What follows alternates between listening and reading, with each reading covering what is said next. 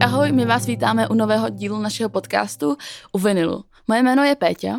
Já jsem Verča a dneska vám povíme něco o naší cestě k Indii a o našich dvou uh, oblíbených osudových kapelách The 1975 a The Neighborhood. Tak Veru, pověs nám něco o, o tvé osudové kapele. Ta moje osudová kapela jsou teda The Neighborhood a objevila jsem je, když mi bylo asi 12 nebo 13 a proklikávala jsem se na YouTube různýma písničkama. Stahovala jsem zrovna písničky uh, do mojí MP3, takže to je taky už docela old school. A dostala jsem se teda ke Svedr Vedr a strašně mě to chytlo a od té doby poslouchám až do dneška.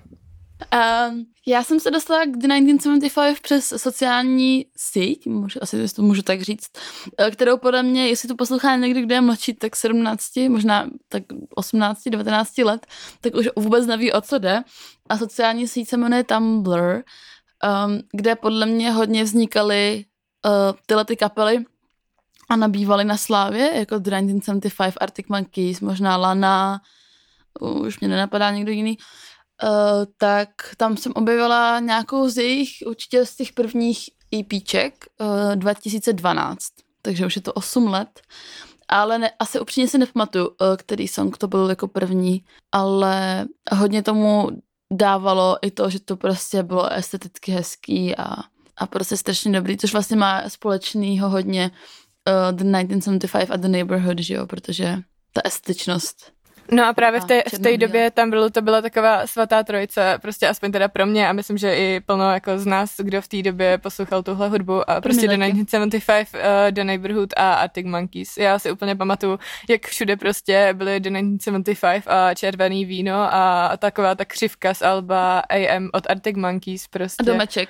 A, a obrácený domeček do neighborhood. Uh. Já si myslím upřímně, že díky tady té Tumblr, V-Hearted, Pinterest éře, už je právě tyhle ty tři kapely, Uh, možná ne tolik The Neighborhood, protože jsou trošku do popu víc, malinko, ale uh, hlavně teda The 1975 a Arctic Monkeys položili základ tomu nový, novodobímu indíčku a myslím si, že hodně takových těch mladších kapel, který teď třeba posloucháme, tak i veřejně prohlašují, že se nechali hodně inspirovat buď Arctic Monkeys nebo The 1975 a právě proto si myslím, že my dvě považujeme za takovou tu Holy Trinity, kdy jako taková svatá trojice prostě. A to pro mě to třeba byl hrozný jako životní goal být na všech těch třech koncertech, no jako těch, těch tří, tří kapel. A, a teď jsem se právě třeba vzpomněla, že třeba You Me at Six, já úplně nevím, jak dlouho existují, ty určitě znáš. A oni mají právě v jednom songu lyrics, který, který je I try to sound like the 1975 nebo něco takového.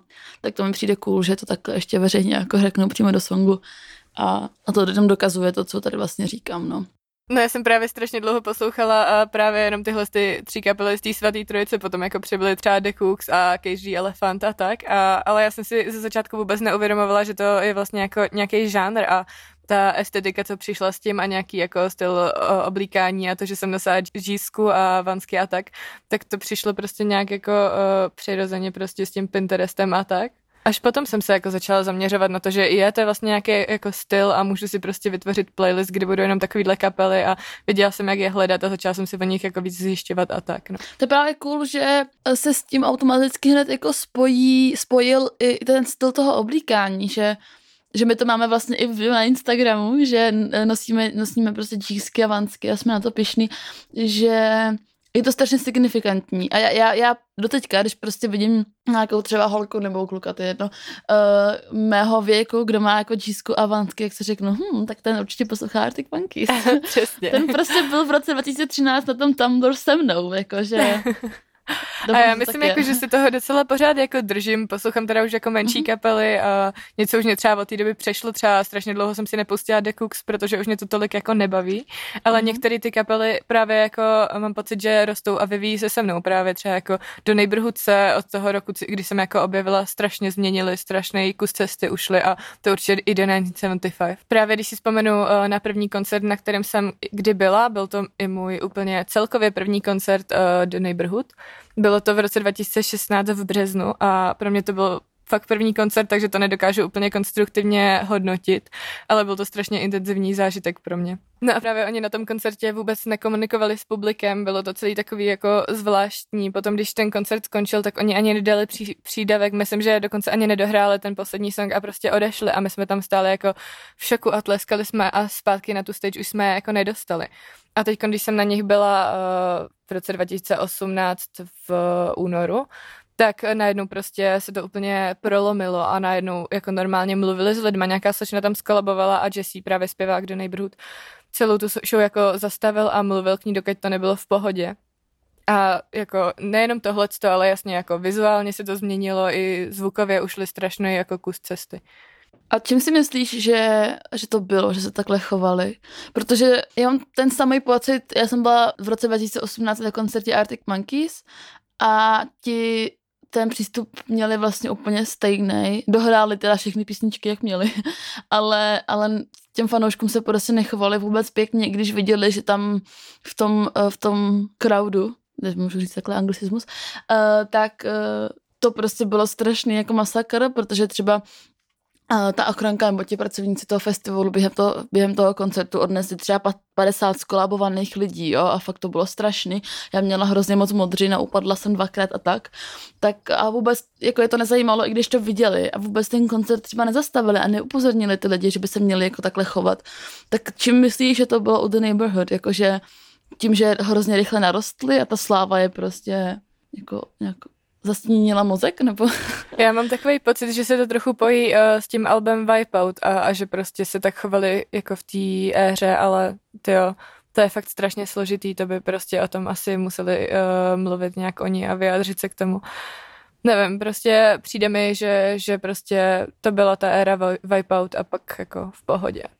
No vlastně hodně se i mluví o jejich koncertu v Rígrových sadech, kde to taky prostě nebylo vůbec dobrý. A to si myslím, že hodně českých jako fanoušků uh, po tomhle koncertě je přestalo poslouchat, protože na ně zanevřeli, na ten přístup, si myslím. Jako on, on byl prej špatný, já jsem tam nebyla, takže mluvím jako, mm. co říkali moje kamarádi, co tam jako byli. Ten koncert prostě uh, nestal asi jako úplně za moc, nebo předskakovali Borns a plno lidí říkalo, že podal daleko lepší výkon, než právě kapela, na kterou tam přišli ale i to prostě místo, na kterém se to konalo, jako proč, prostě tam máš stromy, jako ani ta akustika nebyla dobrá, kamarádka prostě celý koncert stála jako za stromem a neviděla nic, neslyšela nic, jako ani, ani ten vibe těch lidí, jako co tam byly, tak si to jako moc neužívali, no. Mm-hmm. Uh, no a pak byl koncert 2018 ve Foru Karlín, my jsme byli spolu, že jo? Ten byl, ten byl v pohodě. Jako ta, ta kapela asi, nebo takhle, ten koncert, co byl uh, v tom foru Karlín, tak nebyl nějak vizuálně asi úplně zajímavý. Já jako zase strašně jsem si to užila, protože je to prostě moje srdcová kapela, ale prostě nebyla tam žádná jako audiovizuální stránka prostě a tak, jakože to mají do 1975 určitě úplně na jiný jako úrovni. A, a zase bylo trochu jako zvláštní ta volba předskokanu, protože před nima byla kapela Health, která jako Peťa myslí, že je strašná, já myslím, že je geniální, ale prostě uh, fanoušci do Neighborhood asi, který tam přišli jako na takový indie popík a teď se tam najednou mhm. odehraje tohleto a hlavně oni mají no, prostě takový hodně výrazný vystupování, je to hodně jako experimentální a jako není to úplně šálek kávy každýho, no, čaje. Já jsem, já, jako já netvrdím, že to je strašný, jako z, je to z šok, je to, to určitě dobře. šok. Uh, jo, přesně, byl to extrémní šok a to bylo jako, před ní, myslím, že před nima byly ještě takový ty dva kluci. Jík se to jmenuje. Jík, ano, Jík, tak ti, ti byli před nima a pak byli Health, že jo, tak to bylo. A oni jako, když si je pustíš prostě třeba na Spotify, to se můžeme pak taky dát možná ukázku, aby jako... Ukázka zde. byl vidět ten kontrast. Tak uh, jako když si to prostě pustíš na Spotify, tak to jako není takový, ale ta kapela je naživo strašně silná a když to hlavně nečekáš, jako by to bylo, stra- jako to bylo úplně, když tě se srazí jako nákladák. Já jako, to stála v té první jasno. řadě a, a všichni jako koukali jako co a já prostě od první chvíli ty vole a, a prostě fakt jsem si to strašně užila, ale jako ostatní na mě koukali jako neblázna. Já věřím tomu, že jako jo, plno lidí... Veronika vajbovala jako jediná. no nevěřím, že jsem byla jediná. Podle mě si to muselo určitě víc lidí užít, protože to bylo super, ale i ten koncert do Neighborhood byl super.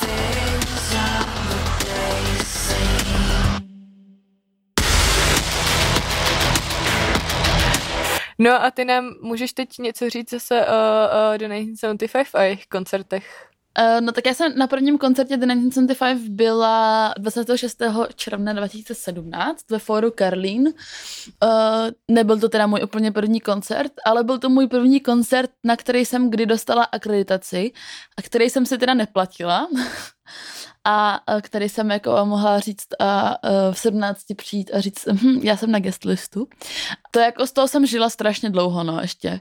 To bylo jako neuvěřitelný. Byla jsem ve čtvrtý řadě, brečela jsem celou dobu a, a ten koncert byl hodně, hodně takový zapamatovatelný i, i tím celým tím dnem, že to nebylo tak, že jsme tam prostě v 8 přišli a pak odešli, ale my jsme tam prostě čekali od nějakých 8 hodin ráno v partě lidí, s hodně lidmi jsem se tam seznámila, vlastně my dvě, my dvě jsme se tam poprvé viděli. Kupovali jsme prostě Metimu růže v Paládiu dole a, a bylo to takový, jako dostali jsme čísla, takže jsme potom mohli odejít, protože jsme byli v první stovce.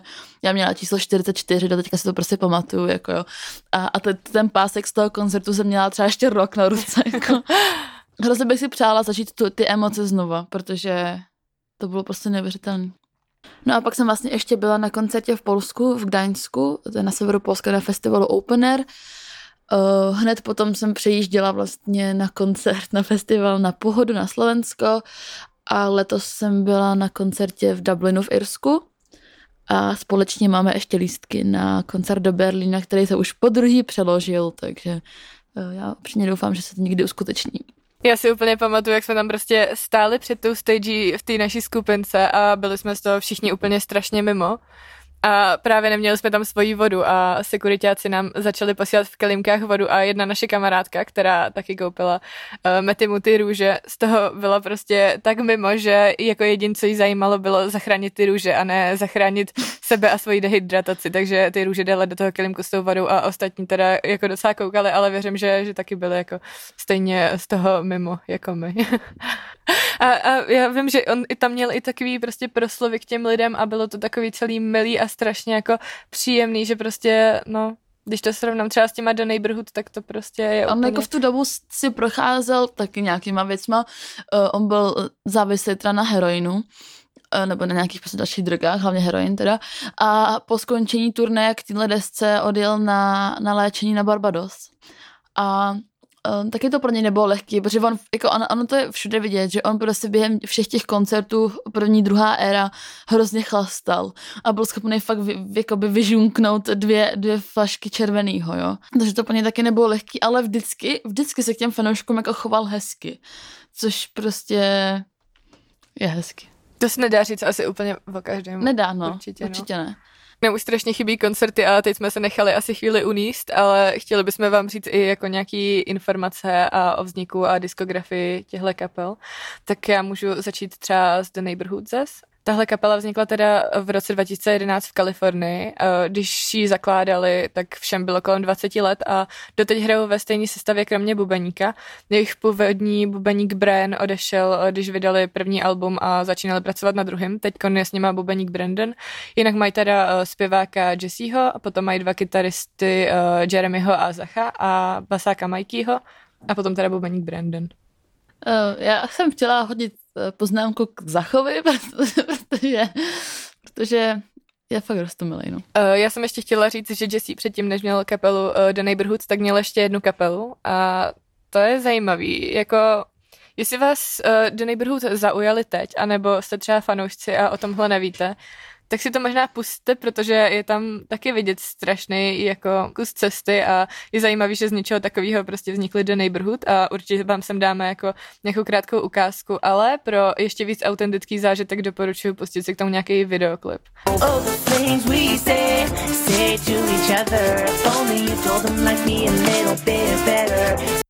ale potom, když vznikly uh, The Neighborhood, tak uh, vydávají první dvě EPčka. První se jmenuje I Am Sorry, druhý se jmenuje Thank You. Na tom Thank You najdeme song Let It Go, který je taky docela jako známý, ale ten jejich nejznámější song přichází právě rok potom v roce 2013, kdy vydávají jejich první plně dlouhý album v Dubnu. A je to song Sweater Weather právě přes který jsem je i já našla a myslím, že plno dalších lidí uh, má tenhle song jako první, který od nich slyšeli A ten song je až doteď jako jeden z jejich nejznámějších, možná úplně nejznámější, když od té doby vyšly třeba, vyšlo třeba Daddy Issues. 641 milionů streamů. Ukázka teď.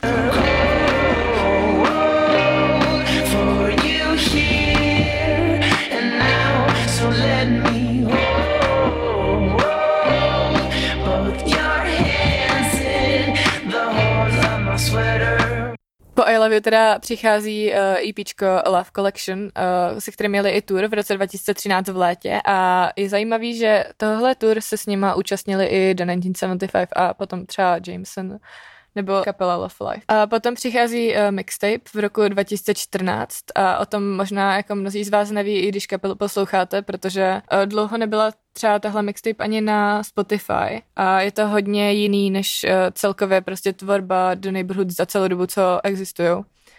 Na tom albu je hodně songů jako spolupráce s různýma raperama a je zajímavý ten kontrast mezi tím rapem a mezi prostě indíčkem. Možná taky jako mm, proto se to jmenuje prostě Černá a Bílá. I ten cover je prostě Černá a Bílá. Je to teda napsaný jako kódama, mm, co se používají třeba na webu, prostě bary. Že jsem chtěla jenom říct, že na tomhle, na tomhle mixtapeu je krásně vidět, že The Neighborhood hrozně dobře fungují i v kolaboraci s někým.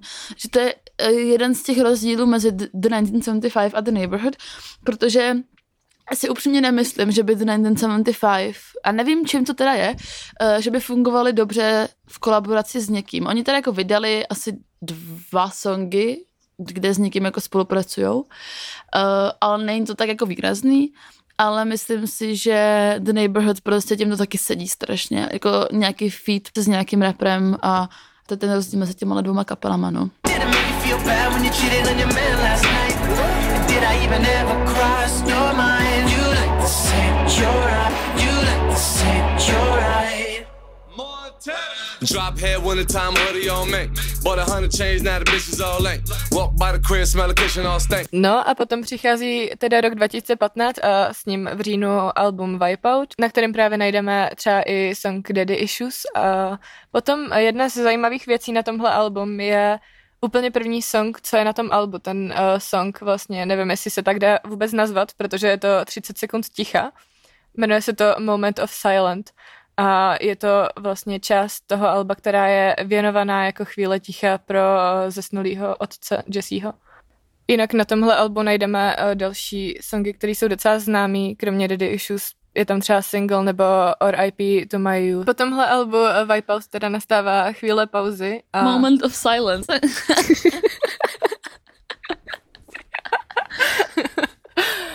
Po tomhle albu Wipeout je teda chvíli pauza a potom vychází EP, který se jmenuje Hard a potom vychází další tři EP, ze kterých se nakonec složilo jedno celý album.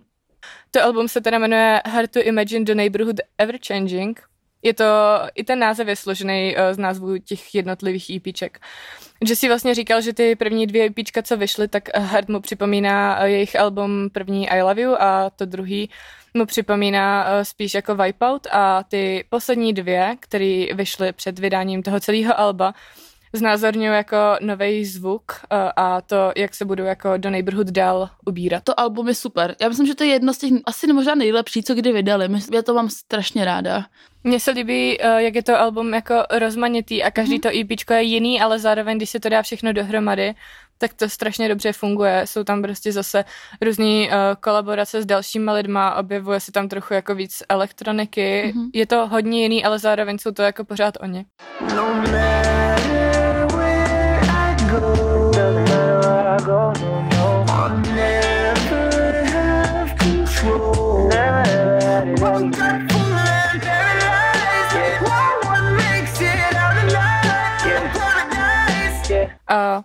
právě tohle je taky uh, zlomový moment pro The Neighborhood, protože poprvé se na těch coverech uh, začaly objevovat barvy.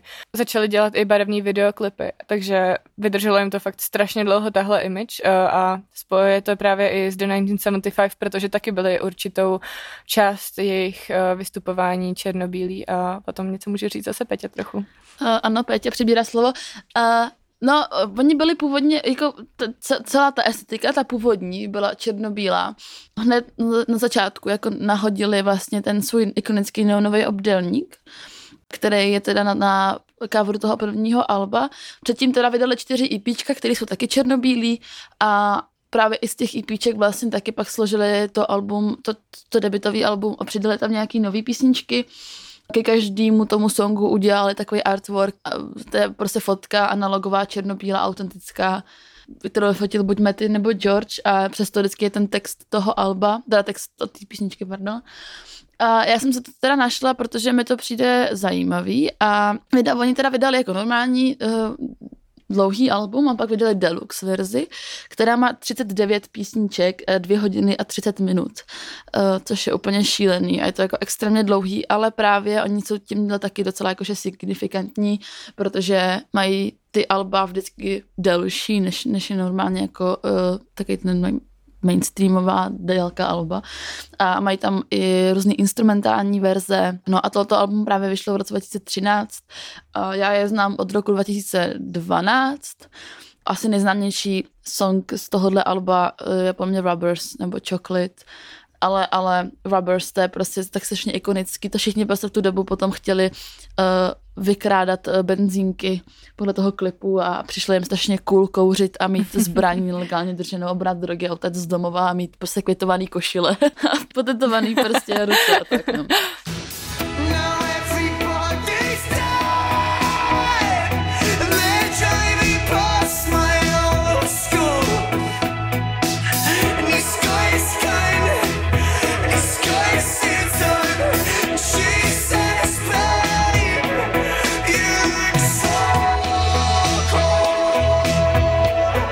Tohle to bylo hodně taky taková černobílá, černobílá, teda jak se říkala, uh, éra, kdy oni měli i černobílý uh, záznamy z live shows a i klipy měli černobílý z části. Oni se i tak jako oblíkali prostě v černý hodně, měli hodně takový jako černý křiváky, černý Kanady, ale nebylo to úplně emo, jakože by to bylo emo emo, ale prostě to bylo esteticky hezký černý indíčko. Uh, trošičku do ema. Tak a poslední album tyhle kapely, který doposud vyšlo, vyšlo nedávno. Bylo to v září tohohle roku a jmenuje se Chip, Chrome and the Monotones. Mm, Na tomhle albu mi přijde hodně zajímavý, že eh, s tím albem zároveň vzniká i alter ego frontmana Jesseho. A Jesse se zmínil, že už ho to napadlo třeba dva a půl roku zpátky. Měl vymyšlený jméno, měl vymyšlený úplně všechno kolem, ale vyšlo to až teď prostě na povrch s tím albem. Říkal taky, že když, eh, když to představil celý kapele, tak ta kapela to moc jako nechápala, prostě říkali, co to jako sakra děláš, ale nakonec je to fakt super, používají to prostě i v těch videoklipech, že si se prostě najednou začal uh, natírat na stříbrno, je zajímavý, že ten make-up si vždycky dělá sám a říkal, že to netrvá až tak dlouho se jako přehodit do toho alter ega, že ten make-up mu trvá třeba jako půl hoďky. Tak ono to není jako zase nějaká velká práce, prostě na sebe natřít jako stříbrnou Ale on, dělal, on si dělá jako i make-up prostě jako stíny a tak k tomu a Takhle. prostě Mhm, zajímavé. jako asi, asi je to podle mě horší smívat, než to na sebe jako nahazovat všechno. To asi jo. Ale on, on, on hodně jako dlouho předtím ještě na, třeba na, na Instagram dával, uh, když byl jako stříbrný, já jsem si taky počkala, hej, prostě co? A až teď vlastně vyšlo, vyšlo najevo, že to je to alter ego Chip Chrome. On no. už to měl v hlavě jako fakt hodně dlouhou dobu, on se jako Jesse No vlastně doteď jako se asi v tom možná trochu hledá. Hodně velkou inspiraci má v Davidu Bowiem a tohle to právě celý k němu odkazuje. Je zajímavý, že uh, Jesse prostě když byl malý, tak uh, hodně lidí mu prostě povídalo o Davidu Bowiem a moc jako nebral, protože se zajímal spíš o hip-hop a o moderní pop tak. A Davida Bowieho prostě začal poznávat spíš jako osobu, ze začátku, než že by si pustil jeho hudbu, tak poslouchal prostě rozhovory a tak ten člověk mluvil a tak si k němu prostě našel cestu a hodně jako mu pomohl hledat sám sebe. A taky ještě jedna zajímavá věc k tomu jeho alter egu, je, že on se tak přejmenoval vlastně i na Instagramu a udělal to ve stejný den, eh, kdy měl 27. narozeniny, takže možná jako když eh, jsem já tenhle ten fakt zjistila, tak první asociace, co mě napadla, je prostě klub 27 a, a, a Jesse prostě přímo v nějakém rozhovoru řekl, že přímo na jeho eh, 27. narozeniny uh, zabil prostě Jesseho a najednou je to prostě čip. Takže to je fakt hodně zajímavý podle mě. A přemenoval se takhle i třeba jako úředně? Nevíš, já asi. Ty jo, tak to nevím, ale no, on jako taky jednu dobu si prostě Jesse taky smazal úplně uh, sociální sítě a potom prostě čip a taky uh, ta osoba by měla mít asi prostě čip nějakou uh, svoji jako charakteristiku a si třeba jako říkal, že uh, chtěl, aby, aby Chip vůbec nemluvil, protože normální Jesse prostě mluví až moc. Jinak te, teda k tomu albu, prostě co se týče uh, toho, jak to zní, tak já se přiznám, že jsem se skrz to ještě úplně neprokousala stoprocentně. Zatím jako je tam prostě pár songů, co se mi třeba líbí, třeba mám ráda uh, Cherry Flavored, ale ještě si k tomu musím asi najít cestu, protože já jsem prostě vždycky nalazená na nějaký uh, druh hudby a musím prostě počkat, až budu zase na téhle vlně, abych to mohla jako nějak zhodnotit, no. A co do 1975 a jejich diskografie, teď se můžeme přesunout zase k tomuhle. Já jsem teda mluvila o tom prvním albu, které bylo teda čistě černobílé, No a potom v roce 2016 uh, nastává zlom, kdy si kapela uh, odinstalovala nebo od, prostě zrušila všechny sociální sítě, uh, deaktivovala. Takže půlka uh, světa měla infarkt, že se 1975 rozpadly. To netrvalo tak dlouho, protože si po 24 hodinách ty účty znova aktivovali a začali postovat právě uh, teasing na, na novou éru, která byla čistě růžová, taková růžovo-bílá, trošku do modra a oznámili i vydání teda alba, které se jmenuje I Like You When You Sleep, For You Are So Beautiful, It's So Unaware of It. A to je hodně, je to, je to jako strašně jiný než to první album, uh, je hodně takový romantický, uh, růže, um, láska, takový jako hodně jako romantický album to je, bych to tak jako nazvala, ale zároveň už začíná třeba řešit hodně um, mety, metyho drogovou závislost, třeba v songu Uh, uh, kdy hodně řeší jako sebe, svoje ego um, a tak. Co je tak ještě jako hodně signifikantní pro The 1975, jsou ty intra, protože každá deska, kterou zatím vydali, uh, začíná songem, které se jmenuje The 1975 a je to jakoby intro, které má po každý stejný slova, stejný, uh, stejný text, ale je po každý v aranži toho alba. Takže třeba jakoby ta druhá deska uh, má v sobě hodně zboru, uh, gospelu, uh, takže to intro je hodně v aranži toho, toho stylu prostě, no. Asi nejznámější song z tohohle alba je Somebody Else, která má fakt hodně streamů, uh, 393 milionů na, na Spotify.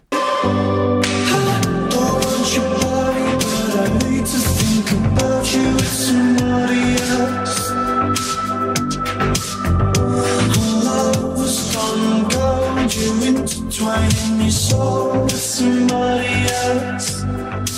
No a pak eh, vychází jako live album, což je prostě prakticky jenom eh, záznam eh, z Outučka v Londýně z, z prosince 2016. To si doporučuji taky pustit, protože to je úplně super, ale oni k tomu vydali i, i jako i DVDčko, prostě to normálně prodávali, ale teď je to, ten celý záznam je i na YouTube, takže ty vizuály to prostě stojí za to. No a pak v roce 2018 přichází třetí album, který oznámili novým singlem, eh, který odpremiérovali na BBC. Já se na to koukám vždycky v těch premiérách eh, a byl to song Give Yourself a Try. A to hodně podle mě fanoušku jako hitlo a úplně to nepochopili a hodně to ze začátku odsuzovali eh, a museli to prostě nějak zprocesovat, zpracovat, protože to prostě je jiný. A tohle ta deska je hodně taková elektronická, už tomu napovídá právě i to intro, který je hodně jako z aut, autotunovaný, je, je zvukově úplně jiná a už je, jiná i těma tématama. Řeší hodně jako politiku a celkově takový aktuální světový uh, dění, zabíjení černochů, rasismus, Donald Trump. A, ale zároveň je tam hodně takových čistě akustických songů, a, které mají na, na té desce úplně jako svoje místo a patří tam. A jedním z těch nejvíc vyčnívajících songů z tohle alba je třeba Love It If We Made It, který má super klip a um, nebo třeba I Like America and America Likes Me, to je taky hodně o politice.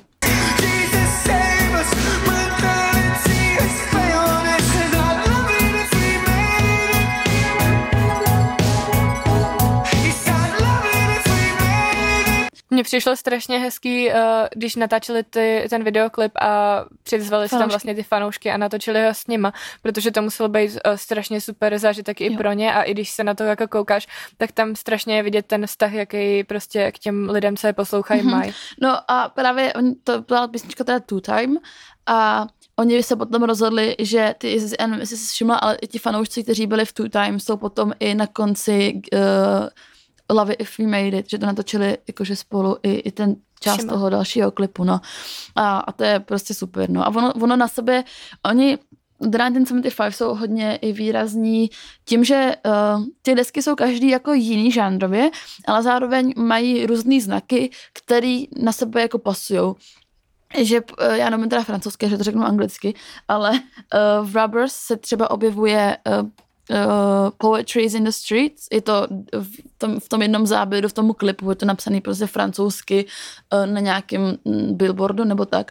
A to se objevuje v průběhu celé té diskografie, tato třeba tato ta věta. Je to i v Love It If We Made It, prostě to tam cituje. Je to, je, je to super, že to je takhle jako provázený a zároveň Brief Inquiry má hodně, mám myslím, že tři klipy, které na sobě navazují jako vizuálně. Jo, je to prostě Sincerity is scary, It's not living if it's not with you. A na to se budete muset asi podívat, protože je to, je to znát, že, že tam přemýšlí trošičku jako jinak a je to, je to jiný.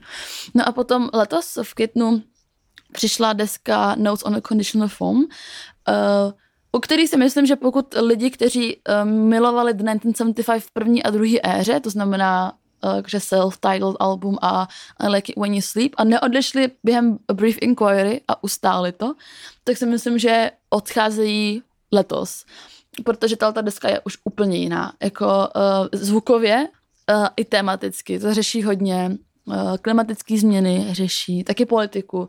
Jako už to, už to naznačuje to, že uh, to intro není typický The 1975 intro, ale je to monolog Grety Thunberg.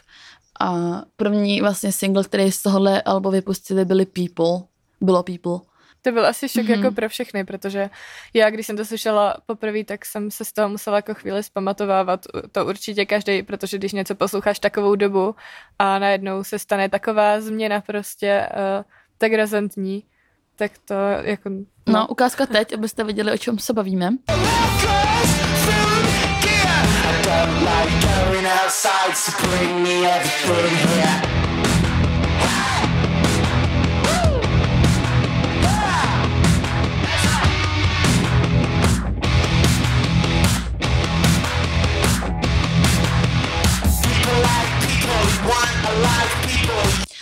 Uh, ale zase toto album má 22 písniček a hodně instrumentálních verzí, které byly vždycky na těch albech a je, je hodně už do elektra.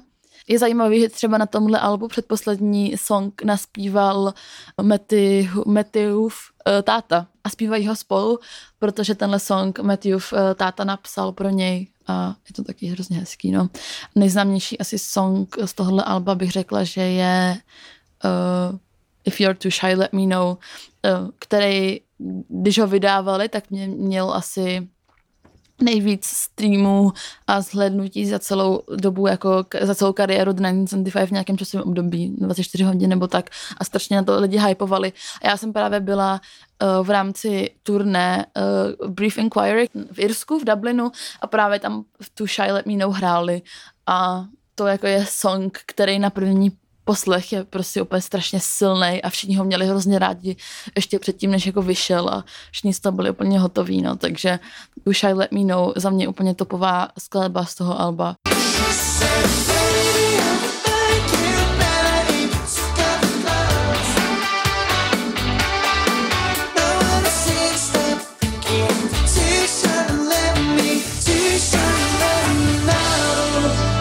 A pak Nothing Revealed, Everything Denied, eh, která vlastně navazuje na If I Believe You z druhé desky, no, takže Já mám na The 1975 strašně ráda to, jak všechno řeší do detailu A i třeba prostě vždycky, když jsem si objednala nějakou jejich desku a přišel mi ten vinyl a když jsem ho rozbalovala, tak prostě už jenom z toho rozbalování a objevování těch detailů na tom mám strašný zážitek, protože ty desky jsou prostě krásný a teď, co mám doma, tak, tak prostě ten vinyl není černý, ale je jako průsvitný a vždycky fakt je, to, fakt je to tak krásně propracovaný a třeba ten vinyl mám doma rok a když u mě teď byla Peťa, tak já jsem si toho vůbec nevšimla, ale ona mi řekla, že na každém tom vinilu je vyrytej prostě skazík. Třeba na tom posledním albu, který je, uh, barva toho té éry je taková neonová žlutá, tak řeší, jak, jsem, jak už jsem řekla, hodně jako plasty a životní prostředí a klimatické změny a tak, tak bylo, nebyl použitý vůbec plast během výroby, jak už těch uh, vinylů, CDček, tak uh, na tom právě na tom vinilu je vzkaz, že if you're reading this in the future, this is us trying, něco takového, což mi přijde strašně super. A právě k tomu se i pojí to, že letos udělali, když hráli na, myslím, že Glastonbury a BBC Big Weekend, tak udělali to, že si lidé mohli přinést, uh, fanoušci si mohli přinést starý merch nebo nějaký starý trička, jakýkoliv a oni jim je přetiskli uh, novým designem, tou neonovou žlutou, aby vlastně uh, zrecyklovali ten starý merch, aby jako nevyráběli další odpad a další merch a takhle právě doprodali i zbytek toho, co měli, uh, toho merče a neprodali ho, že ho prostě jednoduše jenom přetiskli. Vypadá to zajímavě, jako není to úplně aesthetically pleasant, ale i ta myšlenka je super a mně se to strašně líbí. A právě během i toho turné zakázali prodej jednorázových kelímků a kompostovatelných a už to tak jako řeší trošičku víc, no. A oni od začátku prostě vždycky přicházeli s takovýma uh, nápadama zajímavýma. Já jsem si právě uh, vzpomněla třeba na to, když uh, Matty sbíral psací stroje a rozhodl se, že všechny ty texty se napíšou prostě na psacím stroji a byly k tomu i, i nějaký ilustrace. No, to bylo na, to, na, to, na tu druhou desku, no. To je, to je taky dobrý říct, že oni víceméně, a myslím, že to takhle je úplně na všechny, na všechny ty alba, které vydali, tak na všechny písničky z těch alb dělají artworky různý. A vždycky se to jako odvíjí podle té éry. A každá ta éra má strašně jiný, jiný design a jinou estetiku. A oni prostě na každý ten song udělají vlastní jako artwork a vždycky to jako postujou. A letos, jak jsem byla v tom Irsk, i ten stage design strašně pokročil, že dřív to začínalo prostě jenom jedin, jednoduchým neonovým obdelníkem a teď je to prostě, jsou to jako putující kvádry eh, LCD obrazovek, nebo obrazovek prostě po té stage. Nebo běžický pás. Tam. Jo, nebo běži, běžící pás, no, během jedné písničky. Je to prostě strašně dobrý. Asi se to nedá takhle vysvětlit, pokud to prostě člověk nevidí, no. Oni mají strašně pěkně vždycky zpracovanou i tu propagaci toho alba, že prostě vždycky je krásný jako odpočet a není to prostě jenom ta hudba, ale jsou k tomu i další věci právě. Třeba i k jednomu albu byla na internetu ta virtuální místnost, kde můžeš mm-hmm. klikat na různé věci a otvírat tak oni třeba na tu předposlední desku v rámci uh, proma, tak se v ulicích Anglie z ničeho nic objevily takový černý plagáty, uh, kde je právě The Poetry in the Streets, což je taková věta, která je provází úplně od začátku jejich kariéry. Eh, poprvé se objevil francouzsky eh, v videoklipu Rubbers a měli i merch s tím letím a ta, ta, ta historie je tam velká, je to od Metyho nějakého oblíbeného literárního umělce. Právě ta, ta věta se pak objevuje i v Love It If We Made It, kdy on zpívá Rest in Peace, Lil Peep, The Poetry is in the Streets. A a právě takhle fungovalo to promo. Bylo tam víc těch nápisů a všichni prostě věděli hned, že to je promo na novou desku. Právě samotní ti fanoušci si ty plagáty tiskli doma a vyvěšovali je i v různých státech a třeba v Praze to bylo na Lenonově zdi, nebo u Lenonově zdi byly ty plagáty. Takže uh, ta fanbase je tam prostě strašně velká a silná a Právě uh, The 1975 mají uh, taky svůj vlastní hudební label a proto jsou některé kapely, které s nima mám strašně jako spjatý, spojený a jedna z těch kapel jsou Pale Ways, který jim dělali přeskokany na tom uh, koncertu v Česku v roce 2017. V tu dobu, když jsem to slyšela, tak mě to jako vlastně moc nebavilo, protože mi to znělo strašně podobně všechny ty songy, taký monotónní.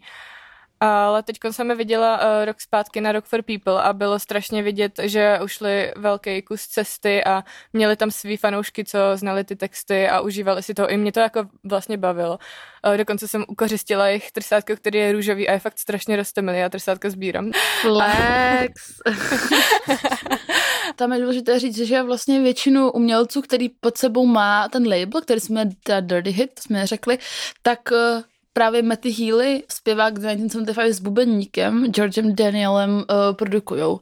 Takže pod nima jsou právě třeba uh, ty Paleface, uh, Wolf Alice, uh, Japanese House, uh, třeba Biba Dubi, která má teď úplně obří hit.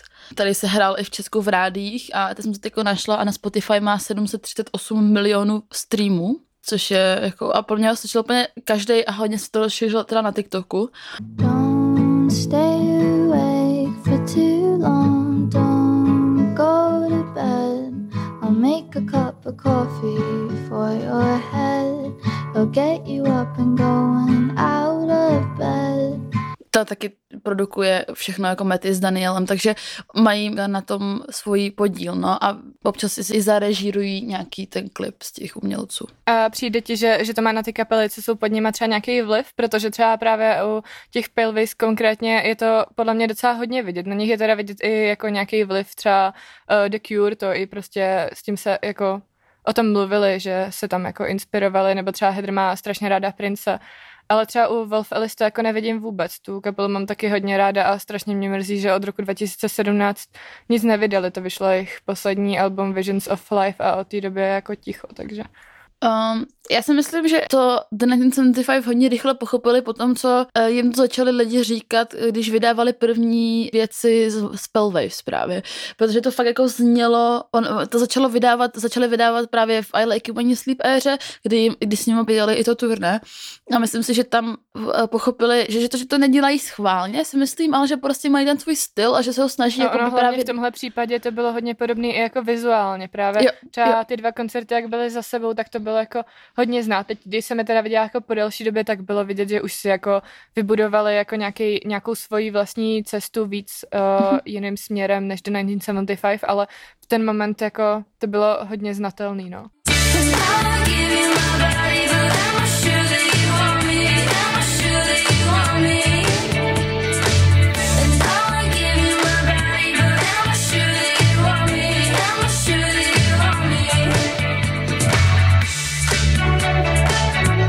A tam pro mě byl ten faktor toho, že jako když se podíváš na Heather, tak ona je, ona je prostě fakt jak Matty Healy v sukni. Ona má vlastně černé vlasy, černé linky a Matty Healy v tu dobu vlastně taky byl takový jako černý nechty, linky a když pak hráli za sebou, tak to bylo jako fakt strašně jako podobný. Takže tam si myslím, že pochopili, že tam ta úplně jako není a snažili se to pak nějak jako je vést spíš je, jako směrem Pelface, jak by oni chtěli, ale obecně si nemyslím, že by na to to mělo nějaký vliv, protože ty věci tak si jakoby puste Wolf Alice, ukázka zde,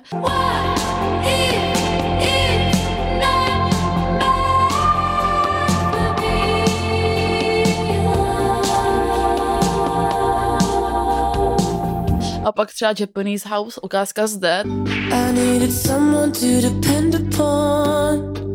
I was alone, I was emotional. Searching for the right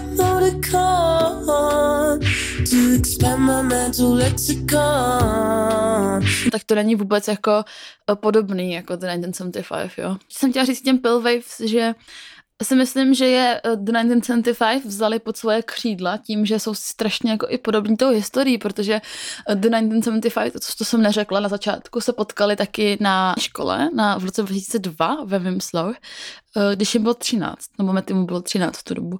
A takže spolu jsou strašně dlouho tím, že to byla taková indie klasika, přesně jak jsi říkala, no, ale že, že se byli tak jako strašně i podobní, že The 1975 uh, si je vzali pod sebe a ten, ten label má pod sebou ale strašně moc těch umělců, jo, to, uh, tam jich je jako třeba 30 klidně, takových těch menších, který jako uh, mo, moc jako lidí ani jako nezná, ale je tam prostě je jich tam hodně. Uh, no, tak to je asi všechno, že? Tak my, my doufáme, že vás to bavilo, že si užíváte lockdown a posloucháte hodně hudby a nových podcastů, třeba vinyl. a Snad jste se dozvěděli třeba i něco o, zajímavého, co jste o těch kapelách nevěděli, pokud posloucháte, nebo třeba jste objevili úplně novou hudbu. to bychom byli hodně rádi, rádi. A my se na vás budeme těšit zase za 14 dní u našeho podcastu. Tak se mějte krásně a ahoj. Ahoj.